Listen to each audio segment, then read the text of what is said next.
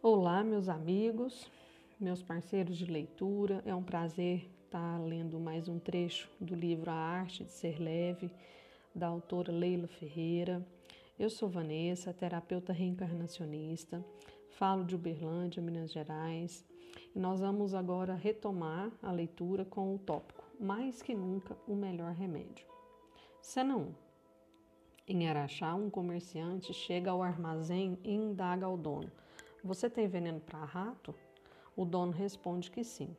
Dá o preço e pergunta: O senhor vai levar? Com a cara pior do mundo, o comerciante responde: Não, vou trazer os ratos para comer o veneno aqui.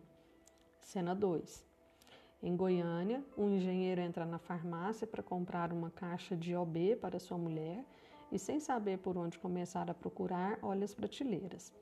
Uma vendedora se aproxima e, quando ele diz o que quer, ela pergunta: de que tipo? Tipo de OB? Por essa o engenheiro não esperava. Diante do silêncio dele, ela emenda: max, médio ou mínimo? Com o ar mais calmo do mundo, ele responde: Não sei. É a primeira vez que eu vou usar. Qual deles você sugere? Se os estudos que vêm sendo feitos no mundo, todos no mundo todo sobre o papel das emoções positivas na saúde estiverem corretos, o engenheiro goiano tem boa chance de desfrutar uma vida mais longa e mais saudável do que o comerciante mineiro. Os dois têm a mesma faixa etária, o mesmo estilo de vida e nenhum deles descuida da saúde. Mas, ao contrário do comerciante, que costuma dar demonstrações frequentes de mau humor, o engenheiro é conhecido pelo temperamento descontraído e bem-humorado, o que é uma enorme vantagem. Rir tem senso de humor. Ver a vida de forma mais leve, tudo isso faz bem à saúde, garantem as pesquisas. O pessimista, o mal-humorado, praticamente envenenam seus cérebros. Argumenta a neurocientista Silvia Cardoso, da Universidade Estadual de Campinas, Unicamp, que estuda o riso e os seus efeitos. Quando a pessoa ri, é tolerante e quando pensa de forma positiva, ativa no cérebro as substâncias do bem, como a dopamina e as endorfinas. Isso é bom para a saúde e longevidade. Uma pesquisa feita com um grupo de freiras nos Estados Unidos comprova a tese. O estudo acompanhou durante anos o cotidiano de quase 200 religiosas da mesma congregação. Vivendo no mesmo ambiente, com os mesmos hábitos, e a mesma alimentação, uma variável foi decisiva para a longevidade das freiras. O estudo provou que as mais alegres e otimistas viviam mais. 90% delas ultrapassaram os 80 anos, enquanto entre as pessimistas esse índice foi de 34%. A esperança nos dá asas, o desespero nos dá pés de chumbo, argumenta Mário Sérgio Cortella para quem o pessimista é um desistente e desesperado. Chego a conversar com o filósofo numa noite chuvosa em São Paulo, uma daquelas noites em que toda a cidade parece ter pés de chumbo. Era o último compromisso da sua agenda depois de um dia frenético. E Cortella, que viajaria para a madrugada no dia seguinte, ainda teve que amargar a volta para casa com o trânsito daquele jeito. Qual a chance de um entrevistado nessas condições estar bem-humorado? Nenhuma. Era o que eu temia. Mas o filósofo foi de um bom humor exemplar. Primeiro reagiu com a paciência infinita ao meu vexame. Ao ser recepcionado Flan, seu gato de estimação, eu que tenho pânico de gatos, derrubei coisas, me escondi atrás de uma planta, bebi água em vão para me acalmar e o gato teve que ficar trancado e miando de indignação até o fim da entrevista com a expressão melhor do mundo, como se estivéssemos cercados por todas as condições favoráveis, Cortella coerentemente falou sobre a importância da leveza. Ele, claro, defende o otimismo crítico. O otimista ingênuo é um bobo. Fundamentado em suas expectativas realistas, muitos livros de alta ajuda pregam o infactível. Sem a facta factabilidade, o desejo é um delírio. Mas a tentação de cair na falta de esperança e no desespero também deve ser evitada. Nossas avós estavam certas quando diziam que não há mal que sempre dure e nem que bem que nunca se acabe.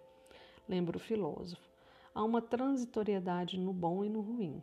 É nessa linha tênue do provisório que temos que aprender a andar. E tanto o otimismo ingênuo quanto o pessimismo descabido podem aumentar o peso e nos fazer cair. Sem dramatizar a vida. Não podemos deixar que certas situações ganhem dimensões que não merecem, alegou a portuguesa Helena Marujo em nossas conversas. Temos que deixar de dramatizar a vida. Nem um tango argentino, nem uma novela mexicana, ou quem sabe nem um fado português. Para de parar de dramatizar a vida é fazer um pacto com a leveza, o que significa, além de administrar o otimismo e o pessimismo a nosso favor, aprender a rir ou se dar mais chances de rir. Um estudo feito a partir de amostras de sangue de um grupo de pessoas que assistiram a uma comédia com duração de uma hora, as amostras foram colhidas antes e depois da exibição dos vídeos provou que à medida que os participantes viam o filme, a taxa de hormônio do estresse no organismo ficava mais baixa. Outro estudo analisou dois grupos de pacientes tratados durante um ano depois de um ataque cardíaco no final do ano. O grupo que, como parte do tratamento, assistia diariamente a um vídeo cômico por 10 minutos registrou taxas inferiores de hormônios de estresse, além de pressão arterial mais baixa e menos arritmia cardíaca. É por isso que faço tudo para rir quando posso e até quando não devo, diz a minha Juliana, que tem um emprego dos mais desgastantes, mas tenta criar anticorpos para o estresse lendo livros engraçados, vendo filmes que descontraem e saindo com amigos dispostos a rir. Fujo de gente sem senso de humor, confessa. Juliana conta que escolheu a Colômbia para passar as suas próximas férias por um único motivo o povo colombiano, segundo leu, é bem-humorado, além de sombra e água fresca quer alegria. Minha amiga provavelmente deve deve que minha amiga provavelmente deve parte dessa capacidade de não dramatizar a vida aos genes. Já sabe que 50% de nosso potencial de felicidade é determinado pela genética, dado divulgado entre outros pela pesquisadora e professora da Universidade da Califórnia, Califórnia Sonja Luibminski. Mas genética à parte, sobra um considerável espaço de manobra para escolhermos o que vamos agir e reagir ao dia. Segundo a pesquisadora, apenas 10% da felicidade é fruto das circunstâncias. Se somos ricos ou pobres, solteiros ou casados. Ou seja, somando os 10% com os 50% da genética, sobram 40% para o papel de nossa postura nessa história. Aquilo que fazemos, aquilo que escolhemos fazer e pensar. Porque pensar é um processo sobre o qual se pode ter controle. Na capacidade de pensar coisas boas é que vai a nossa capacidade de pensar em coisas boas é que vai estruturar o cérebro de forma tal que vamos sentir coisas boas explica a neurocientista Silvia Cardoso.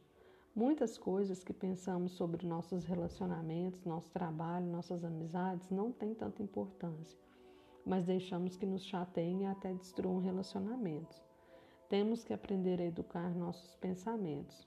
Tudo começa neles e na interpretação que damos às coisas. Se você tem pensamentos negativos, terá emoções e sentimentos inadequados e tudo dará errado. Mas ao reeducar esses pensamentos é possível transformar o cérebro e, transformando o cérebro, mudar a vida. O humor, o bom humor, são fundamentais nessa reeducação, porque revitalizam as coisas e dão a elas perspectiva diferente. Ser bem-humorado significa perceber que a maior parte das situações que vivemos não é muito importante, nem muito séria, nem muito grave, conclui a cientista.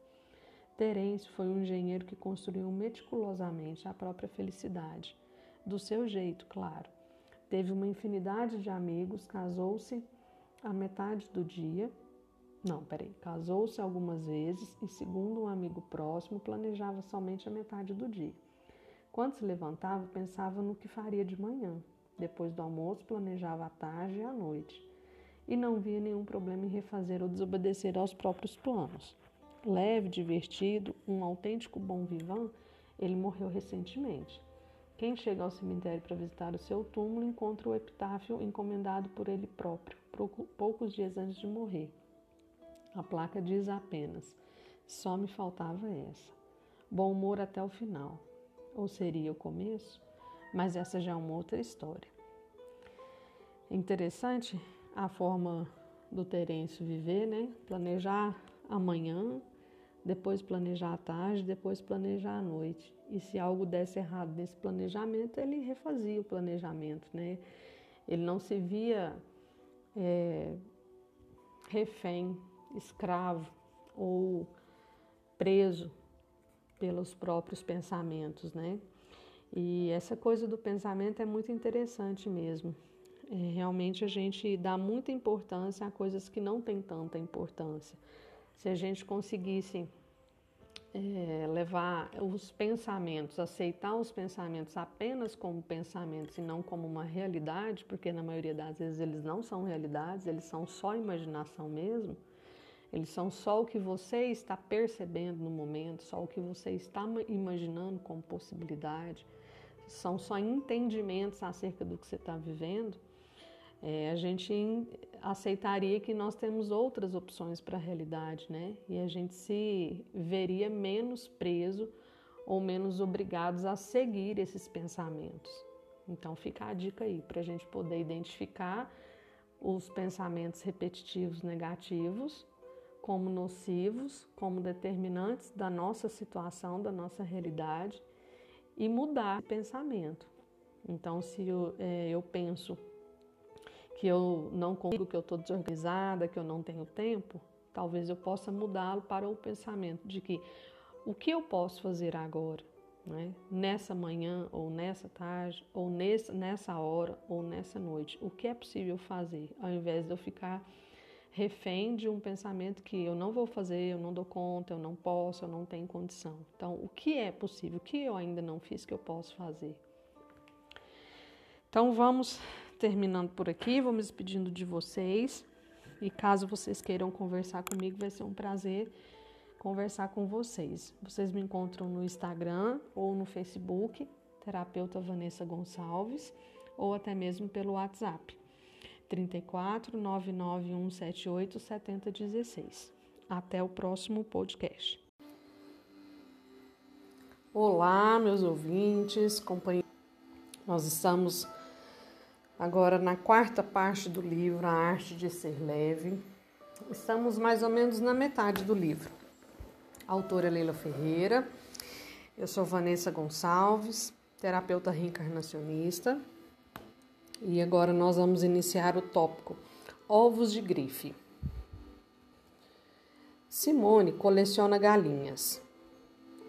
Em seu apartamento, de dois quartos convivem quase com cem penosas feitas de madeira, ferro, cerâmica, louça e tecido.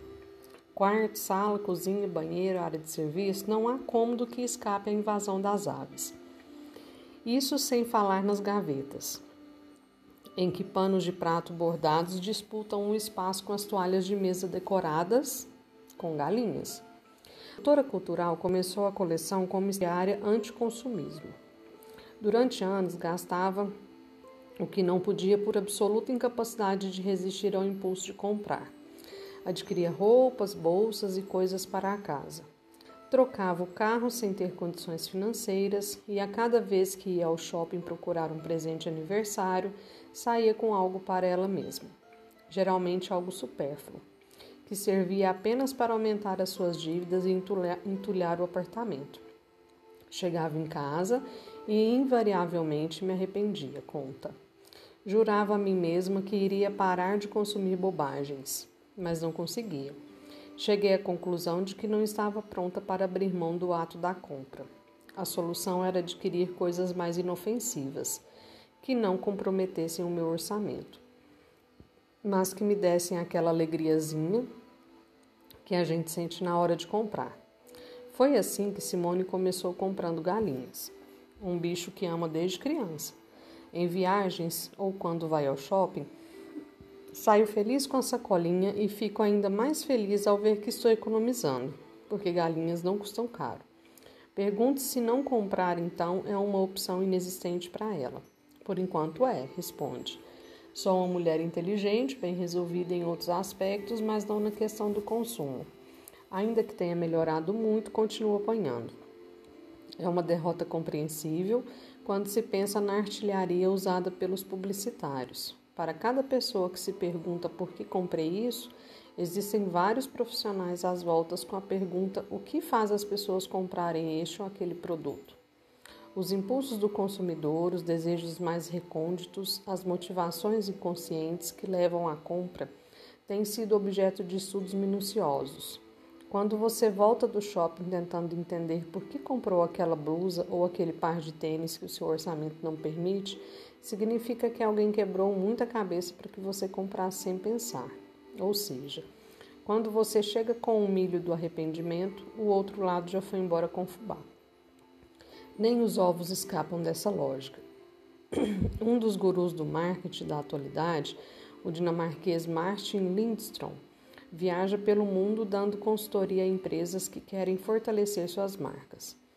Em seu livro Buology, conta como conta que foi chamado a Arábia Saudita para consolidar a identidade dos produtos de uma das maiores granjas do mundo. A empresa que o contratou pretendia criar ovos, e o verbo aqui é criar mesmo, que apelassem fortemente aos sentidos do consumidor. Martin descobriu que estava diante de um universo cheio de possibilidades. O produto ovo era mais rico em sutilezas do que esperava. Mas o dinamarquês preferiu investir em algo que já sabia. Quanto mais amarela a gema, mais o ovo agrada ao comprador.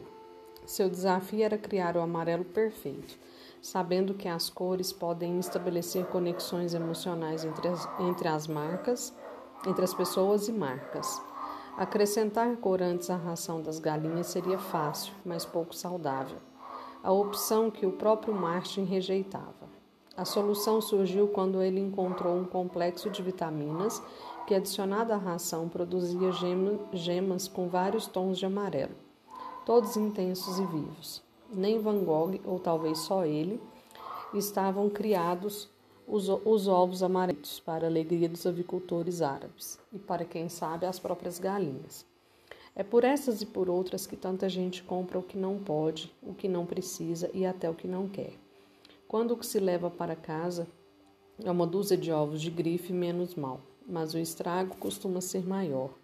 É o próprio Martin Lindstrom que adverte. A compulsão pelo consumo tende a aumentar já que os profissionais do marketing estão cada vez mais preparados para acertar o alvo quando se trata de traduzir as motivações do consumidor.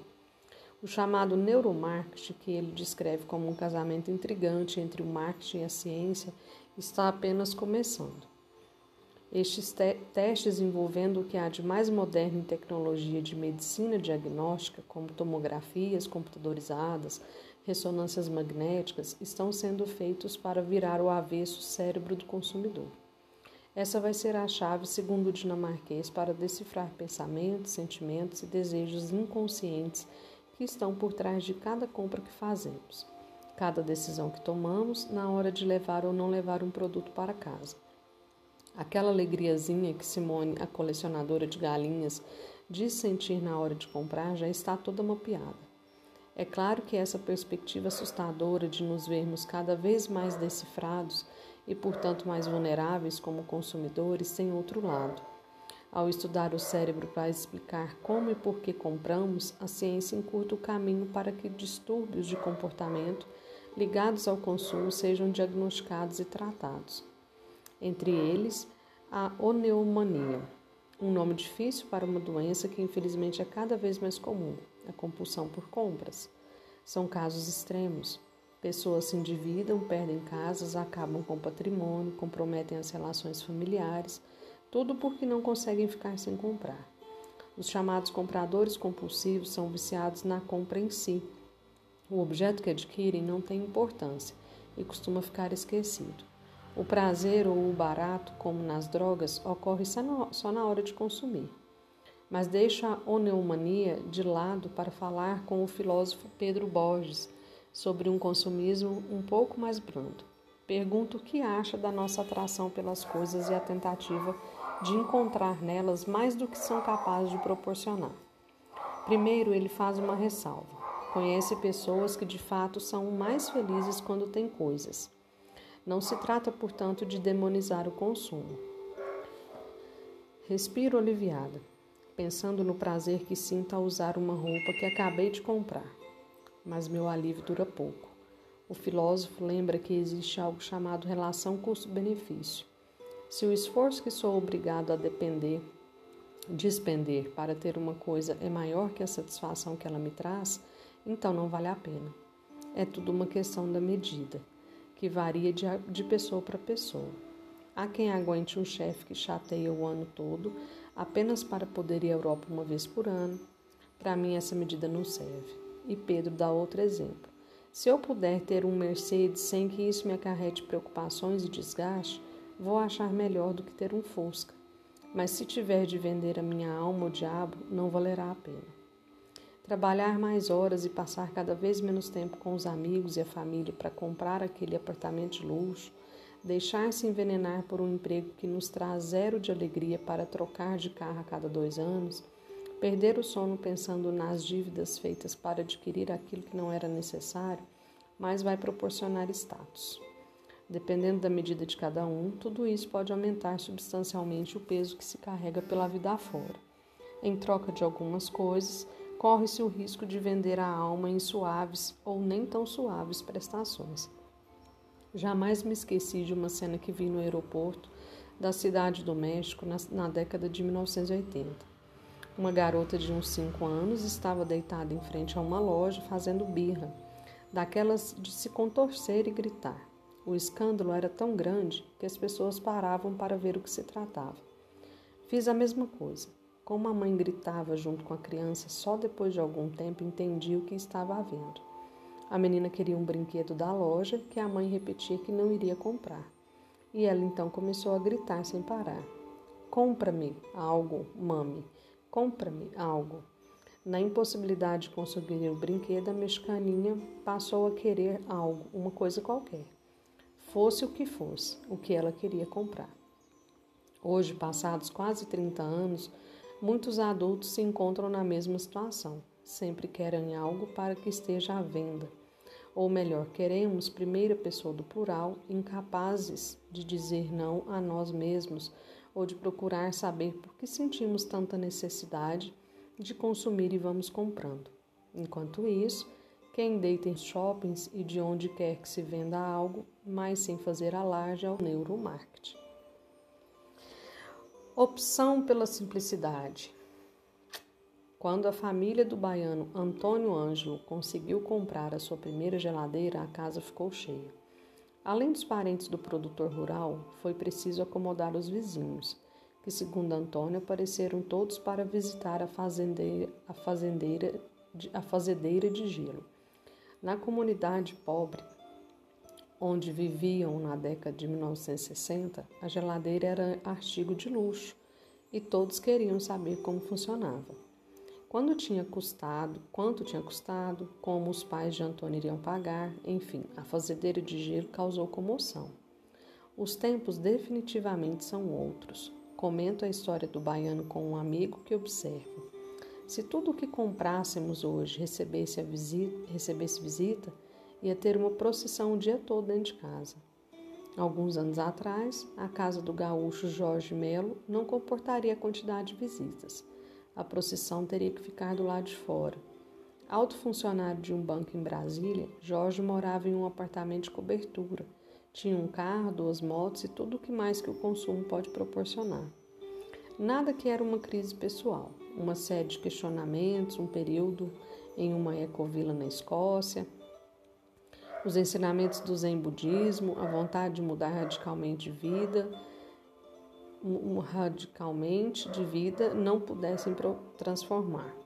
Jorge Melo se formou em terapia corporal, foi morar em um quarto de 14 metros quadrados na casa de seu irmão em Porto Alegre e passou a ser o maior divulgador no Brasil do movimento Simplicidade Voluntária, que surgiu nos Estados Unidos na década de 1980. A partir do livro Simplicidade Voluntária, de Duane Eggen, prefiro dizer que é mais um estilo de vida do que um movimento, porque podemos viver com a mais simplicidade em com mais simplicidade em qualquer contexto. Pergunto se foi muito difícil dar essa virada, e o gaúcho responde que difícil não foi, foi desafiador. Basicamente, ele passou a viver com menos: menos dinheiro, menos posses, menos compromissos na agenda, menos preocupação com a quantidade de relações pessoais, menor necessidade de informações, e esclarece que esse caminho é absolutamente pessoal. Na prática cotidiana da simplicidade, não há receita de bolo.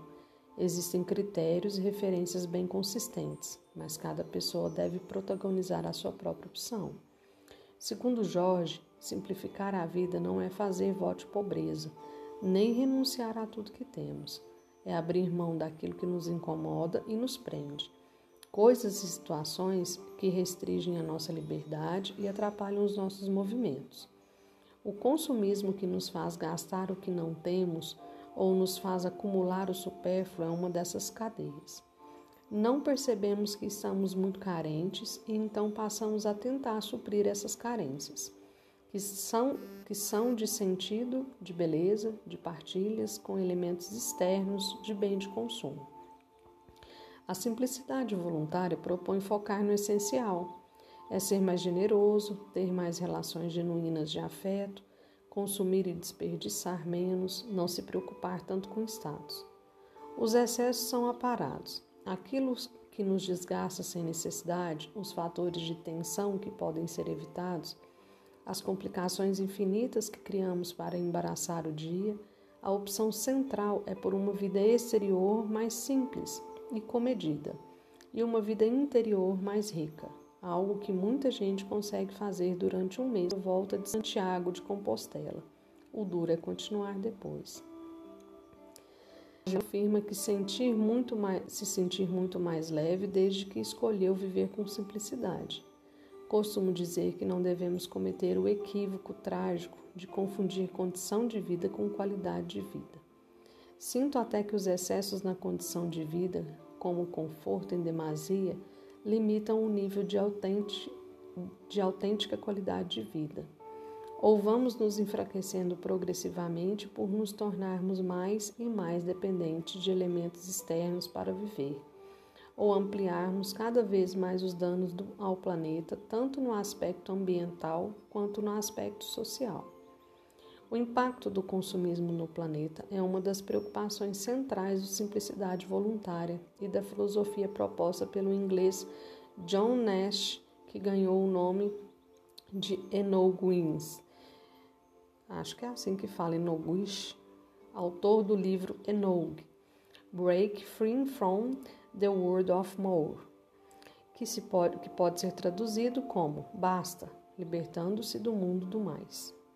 Nash afirma que devemos aprender a querer menos, ou seja, o bastante deve bastar. Ele acha que estamos consumindo além da conta, nos alimentando além da conta, as porções se agigantam e produzindo informações além da conta. Perdemos a capacidade de pisar no freio, empurrados pela busca do mais.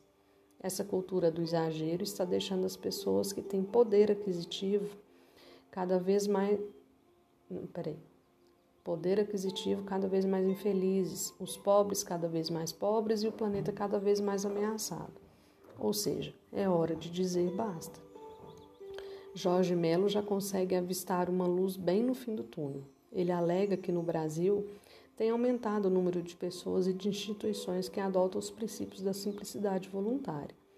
Ainda que não conheçam o movimento e não participem de suas atividades, e não é apenas a opção de viver com menos, é acima de tudo a decisão de viver de forma mais consciente e equilibrada, sem se empanturrar de coisas que são somente coisas, sem buscar a felicidade nelas e eventualmente escolhendo as coisas que para cada um de nós vale a pena buscar. Resumindo, tem gente aprendendo a descomplicar. Olha que interessante, né? O bastante deve bastar tem frases aqui muito reflexivas, né? Essa coisa do essencial, né? A gente confunde muito essencial com é, humildade, com é, é, mínimo para viver. Não é isso, né? É, é você estar tá inteiro, você estar tá presente em cada escolha que você faz. Eu penso, é, quando ele fala aqui que a opção sempre é de uma vida exterior mais simples e uma vida interior mais rica, isso deixa a gente bastante pensativo a respeito das nossas opções, né? E eu acredito que quanto mais a gente busca algo para satisfazer é, o momento, a, o que a gente está, a necessidade do momento, é mais vazio a gente está, né? É porque a gente está buscando fora para colocar algo dentro. E o movimento deve ser o contrário, é buscar dentro para se preencher, né? Não é buscar fora. Então, quanto mais consciência a gente tem do que está me faltando e de onde eu devo buscar isso, de que forma eu devo preencher o que eu estou sentindo falta, a gente realmente fica mais é, simples nas opções, porque você não precisa de tanta coisa mais. Você precisa de qualidade, você não precisa de quantidade, né? Muito interessante esses dois tópicos aqui. Eu acredito que a gente deve fazer uma reflexão a respeito das escolhas que a gente tem feito no dia a dia. Acho que vale muito a pena. É, por que buscar tanto num trabalho? Por que buscar tanto numa relação? Por que buscar tanto é, num amigo? Por que buscar tanto numa viagem, num objeto de sonho, numa viagem dos sonhos? Por que isso é tão importante? É, e, e, e geralmente isso são momentos, são dias que duram e depois a gente volta a ficar insatisfeito. Então, como realmente é, lidar com essa insatisfação de uma forma plena, de uma forma completa e não de uma forma transitória. Então, ficamos aqui e é, continuamos no próximo tópico. Olá, mais uma vez nos encontramos para dar continuidade ao livro Arte de Ser Leve, da Leila Ferreira. Nós estamos agora no tópico do bom e do melhor. Eu sou Vanessa Gonçalves, terapeuta reencarnacionista. É um prazer estar dividindo essa leitura com vocês e vamos iniciando. Não faz muito tempo escrevi um texto sobre a obsessão atual com o melhor. Hoje o bom não serve mais. Tem que ser o melhor de tudo. O texto acabou circulando pela internet e eu recebi uma quantidade enorme de e-mails de quem se dizia cansado dessa busca incessante e cá entre nós sem sentido. Pois é, descomplicar, na minha modestíssima opinião, passa por aí por uma aposentadoria compulsória desse conceito de que o melhor é sempre melhor. Melhor para quem? Melhor por quê? Não sei quando foi que começou essa mania, mas hoje só queremos saber do melhor computador, do melhor carro, do melhor emprego, melhor dieta, da melhor operadora de celular, dos melhores tênis, do melhor homem, do melhor vinho. O bom é pouco.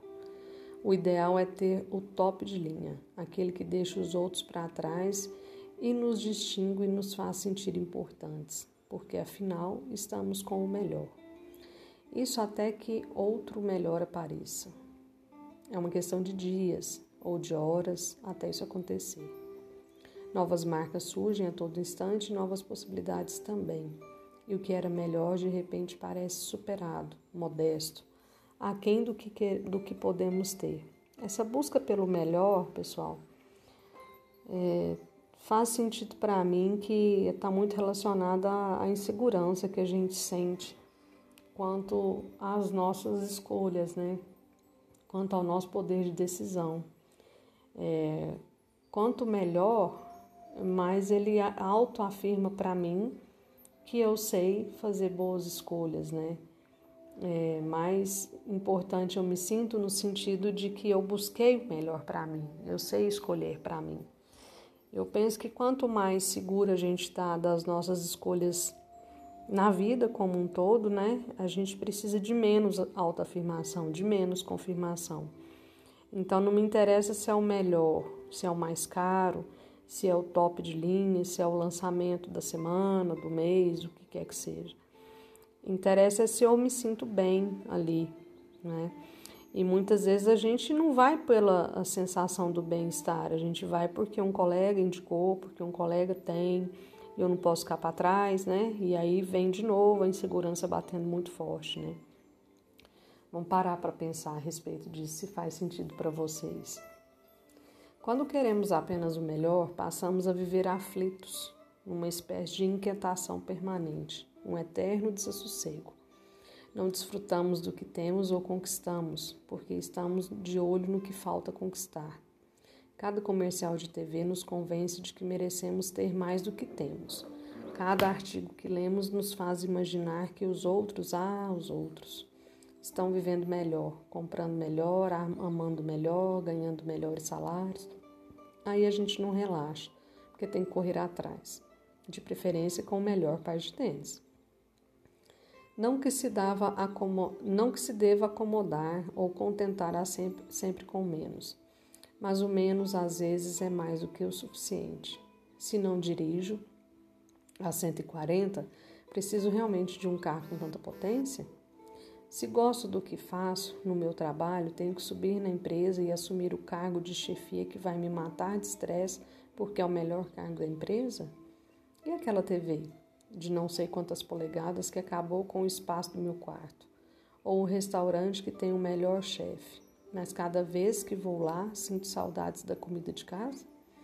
Aquele shampoo usado durante anos que precisa ser aposentado porque existe um importado melhor e de vezes mais caro, e dez vezes mais caro. E o cabeleireiro do meu bairro tem mesmo que ser trocado por um melhor cabeleireiro? Tenho pensado muito no quanto essa busca permanente do melhor tem nos deixado ansiosos e nos impedido de desfrutar o bom que já temos.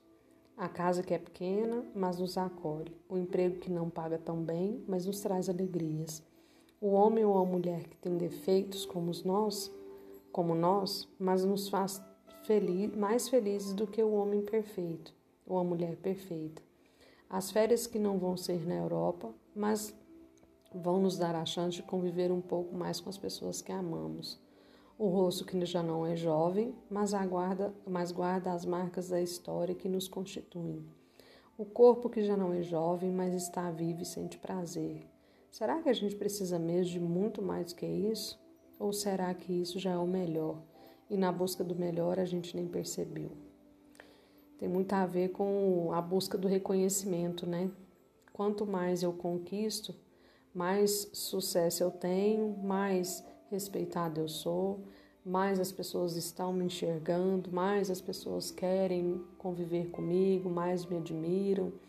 Então tá, tá numa busca externa, pelo reconhecimento do outro. E aí você acaba virando refém desse reconhecimento. Porque essa sensação de satisfação ela é, ela é muito é, é muito transitória, muito pequena, a duração dela é muito pouca. Então esse reconhecimento te preenche ali por um período de, de tempo muito curto, talvez um dia, talvez dois, e aí você terminou aquela sensação, você está em busca de outra sensação que te causa, o, em busca de um reconhecimento que te traz essa sensação novamente. O nome disso é vício. Muitas vezes a gente reconhece vício só como é, vício em bebida, vício em comida, vício em compras, vício em sexo, mas o vício pelo reconhecimento, o vício por é, um elogio, o vício de se sentir pertencente a um grupo. Isso desencadeia comportamentos que muitas vezes a gente se vê refém da situação, a gente não vive mais sem aquilo. A gente precisa de cada vez mais para se sentir vivo, para sentir que alguém está percebendo, porque a gente não se percebe, porque a gente não se reconhece. Ao passo que esse, essa autopercepção e esse autorreconhecimento, ele é duradouro ele é definitivo e ele realmente preenche e satisfaz. Continuando o próximo tópico, ossos portugueses. Depois de passar duas horas conversando com Mário Sérgio Cortella sobre a leveza e depois de ter dado o vexame que obrigou o filósofo a trancar o seu gato por duas horas, desligo o gravador e, quando já estou me preparando para sair, lembro-me de uma inscrição na entrada da Capela dos Ossos em Portugal. A capela que havia visitado poucos dias antes, em Évora, é uma construção assustadora, toda recoberta por ossos humanos. E para lembrar os mais distraídos do quanto a vida é transitória, os monges franciscanos que a construíram no século XVIII escreveram na entrada: Nós, ossos que aqui estamos, pelos vossos esperamos. Quando começa a citar a inscrição, Cortella me interrompe e mostra um pedaço de papel debaixo do vidro que reveste a sua mesa. Nele está escrita a frase da Capela dos Ossos. Olha o papel impressionada. Uma daquelas coincidências. O filósofo conta que há mais de 30 anos tem o costume de transcrever a frase de Évora em suas agendas, além de conservá-la ali bem à vista em sua mesa de trabalho. Chego à única conclusão de que poderia chegar. Se até eles, os filósofos, precisam ser lembrados do quanto nossa condição é precária, imagine nós, e já ia dizer comuns mortais, até me lembrar de que mortais somos todos. Diante da transitoriedade de tudo, complicar a vida é no mínimo falta de inteligência. E era exatamente disso que falava Mário Sérgio Cortella em nossa conversa, da vida vivida com mais leveza e simplicidade. Vida leve não é vida fácil nem superficial, é vida simples, disse. E simples não quer dizer pequeno, banal ou simplório. Simples é aquilo que é menos desgastante, que não esgota nossa energia. Posso ter uma vida simples em São Paulo, em Nova York ou na Ilha do Mel, assim como posso ter uma vida complicada em Caxambu, na Ilha do Mel ou em São Paulo. Pergunto por que tem tão sido difícil, porque tem sido tão difícil viver com simplicidade. Quais têm sido os fatores de complicação? O filósofo acredita que o primeiro deles é a falta de sentido. Muitas vezes não sabemos por que ou para que fazemos o que estamos fazendo. É exatamente o que sente um administrador de empresas que conheço que outro dia, depois de algumas taças de vinhos entre amigos, desabafou. Não sei por que me casei, nem porque ainda estou casado. Também não sei o que me faz continuar numa carreira que nunca teve nada a ver comigo. A sensação é de que essa vida que levo foi escrita por outra pessoa. Estou no filme errado e não tenho a menor ideia de como faço para sair. Meu amigo ganha um ótimo salário, mora num apartamento de luxo, tem uma mulher bonita, inteligente, simpática, um filho que não dá trabalho, uma vida que muitos gostariam de ter, mas que para ele, que sonhou com uma vida mais livre, um trabalho criativo, não faz o menor sentido. Segundo o complicador, o segundo complicador, segundo Cortella, é a desvitalização do cotidiano. Não conseguimos repor as energias e vamos vivendo de forma cada vez mais anêmica. Muitas vezes porque estamos presos ao passado. O filósofo adverte que devemos ter raízes e não âncoras em relação ao passado. Aquilo que já vivi tem que alimentar o que posso e o que quero viver, e não me aprisionar. A pessoa que tem âncoras acha que deveria viver em outro tempo. E em vez de saudade, tem lamentação. Ah, no meu tempo, ah, se eu pudesse. Isso torna a vida complicada. Cortella aponta também que a nossa dificuldade de viver com menos ostentação e de trabalhar de forma menos desgastante. Ele se refere à atual obsessão com a carreira e acumulação patrimonial como complicadores da vida e cita Milô Fernandes. O importante é ter sem ter que o ter te tenha. Quando se trabalha além da conta com o objetivo de ter cada vez mais, a vida se enche de nós, cada um mais difícil que o outro de ser desfeito. E é muito fácil ficar preso nessa rede. O filósofo observa que apreciamos as coisas pelo seu tempo de ausência. A presença do alimento farto nos enfastia Beber muito vinho todos os dias retira o prazer que o vinho proporciona. E o sexo sem intervalos ou latências leva o esgotamento inútil. Sentir saudades é uma das coisas que mais dia. Querer estar, querer abraçar, querer ficar. O desejo resulta da ausência e não da presença excessiva. Mas na cultura do muito, não dá tempo para sentir falta de nada. Estamos vivendo numa sociedade soterrada pela presença não estamos obesos somente no corpo. Temos uma obesidade de mercadorias, de informações, de trabalho, de tarefas e perdemos a leveza. Até o lazer anda obeso. Nossas agendas nos fins de semana, nos feriados, nas férias ficam cheias, nem sempre atividades que nos dão prazer ou nos preenchem. É como se nós sentíssemos obrigados a nos divertir muito, geralmente vendo aquele filme que todos estão comentando, indo àquele restaurante recém-inaugurado que já virou moda, fazendo o que todos estão fazendo. Cortella lembra que lazer é tempo livre de escolha. Preso não tem lazer, nem desempregado. Lazer é ócio, que não é falta do que fazer. É poder escolher o que fazer num tempo em que se é livre. Posso jogar tênis agora se eu quiser, mas também posso não ir. Posso ouvir música e posso não ouvir. Lazer é liberdade. Eu acho que isso explica a sensação de que a gente está com os dias que a gente está vivendo, né? Mesmo a gente estando em casa e acreditando que a gente, muitas pessoas estão realmente dentro das casas e com mais tempo, a gente se sente mais cansado. É porque a gente está compulsoriamente dentro de casa, né? A gente está vivendo de uma forma obrigada, não foi uma escolha. Então justifica por essa fala aqui do Cortella, né? É, ter, o lazer ele é poder escolher, né? Você ficar sem fazer nada é você poder escolher ficar sem fazer nada, mas a gente está dentro de casa e a gente se sente obrigado a estar tá sempre fazendo alguma coisa por essa falta de completude que a gente está sentindo, porque se a gente está ocupado o tempo inteiro, a gente está normal, a gente se sente parte da sociedade, porque o normal é estar tá todo mundo o tempo inteiro sem tempo. Continuando. E o filósofo aproveita para questionar a prática nas empresas do chamado ócio criativo proposto pelo italiano Domenico De Masi. Prefiro falar sobre o ócio recreativo. A expressão criada por De Masi é ótima, o livro dele é muito bom, mas algumas organizações encaram aquilo como tarefa. Quando o ócio criativo tem horário e local, se torna rotina, não cumpre o papel de renovar a energia das pessoas. Algumas empresas adotam esse ócio quase obrigatório e chamam isso de qualidade de vida.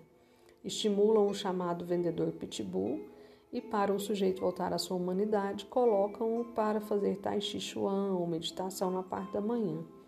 Mas uma mente atormentada não consegue meditar. Tem que meditar na empresa, ter que ser vendedor agressivo, ter que ser bem-sucedido, ter que casar e ter filhos, ter que, ter que, ter que. Quando a vida se enche do ter que e as razões por trás dessas obrigações não fazem sentido, viver é mais difícil do que tem que ser. Cortella conta que sempre que alguém fica sabendo que ele não dirige, vem a pergunta: Mas como? Você não dirige? A resposta do filósofo é sempre a mesma: Não dirijo, não boto ovo, não fabrico rádios, tem um punhado de coisas que eu não faço. Viver com leveza é poder não fazer um punhado de coisas. Ninguém é obrigado a saber a diferença entre sushi e sashimi, ou a, gastar, a gostar de comida japonesa. Nem existe lei nos obrigando a entender profundamente vinhos, só porque todo mundo faz algo, não é motivo suficiente para imitarmos. Emagrecer, por exemplo. O filósofo Pedro Borges diz que um amigo foi fazer um check-up e o médico lhe disse, todo animado: Vou receitar um remédio que vai acabar com a sua fome. E ao que o amigo do filósofo alguns ou muitos quilos acima do peso, respondeu: Minha fome? Nem pensar. Ela é a melhor coisa que eu tenho na vida, dela eu não abro mão mesmo. Pedro Borges conta uma passagem protagonizada por um mestre de obras de Rondônia, seu João, que nunca havia estudado e estava trabalhando na construção de uma escola. Um dia, o engenheiro responsável chegou todo alegre e disse ao seu João que a escola teria cursos de alfabetização para adultos. O senhor vai aprender a ler, seu João, anunciou no maior entusiasmo. E o mestre de obras respondeu: Aprender a ler? Deus me livre. Já não chego que sou obrigado a escutar? O sagrado direito de escolher me fez lembrar de outro episódio, vivido por uma conhecida minha. Ana, professora universitária e consultora, estava num coquetel promovido por uma empresa para a qual presta serviços quando um colega se aproximou. Foi logo puxando-a pela mão e disparou. Vou apresentar você a uma das pessoas, uma você uma das pessoas incríveis. Você tem que conhecê-las.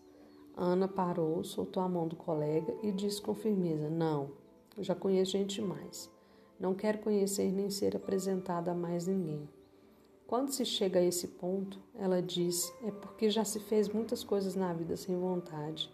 São aquelas coisas que você, se você não fizer, nem vai sair prejudicado. E se fizer, vão servir apenas para deixá-la mais cansada, mais desgastada, mais distante do que quer para si mesma. A possibilidade de ficarmos mais próximos daquilo que desejamos parece ser um dos alicerces na construção da vida mais simples. Quando converso com o escritor e jornalista carioca Mário Vassalo, que escreve e vive com leveza sobre o exercício da descomplicação, ele propõe alguns mais e alguns menos na balança. Acha que precisamos ficar menos obcecados pelo sucesso pessoal de nossos filhos, menos presos ao passado e ao futuro, menos irritados, menos raivosos, menos ressentidos, mas precisamos aproveitar mais o nosso tempo e reparar mais profundamente nossos amores, nas pessoas à nossa volta, em nossos desejos essenciais. Na gaveta dos desejos essenciais, muitas coisas nos aproximam de nós mesmos, costumam ficar esquecidas. Para viver com menos peso é preciso remexer nessa e em outras gavetas. Mário Vassalo alega que muita gente confunde simplicidade com banalidade e superficialidade. Mas não há nada mais autêntico e profundo que ser simples, e conclui: teve sorte de estar próximo de pessoas que não o deixaram ou deixam de se esquecer disso. Meu pai me educou para descobrir as surpresas mais simples do cotidiano. Minha mãe me ensinou a reparar em uma cena bonita que ninguém vê e meu filho Gabriel me lembra de tudo que meus pais me ensinaram, com gestos e frases que amansam meu coração, clareiam meus sentimentos e dão leveza ao meu dia. Simples assim. Para a gente refletir em tudo que a gente está lendo agora e a gente se encontra no próximo podcast.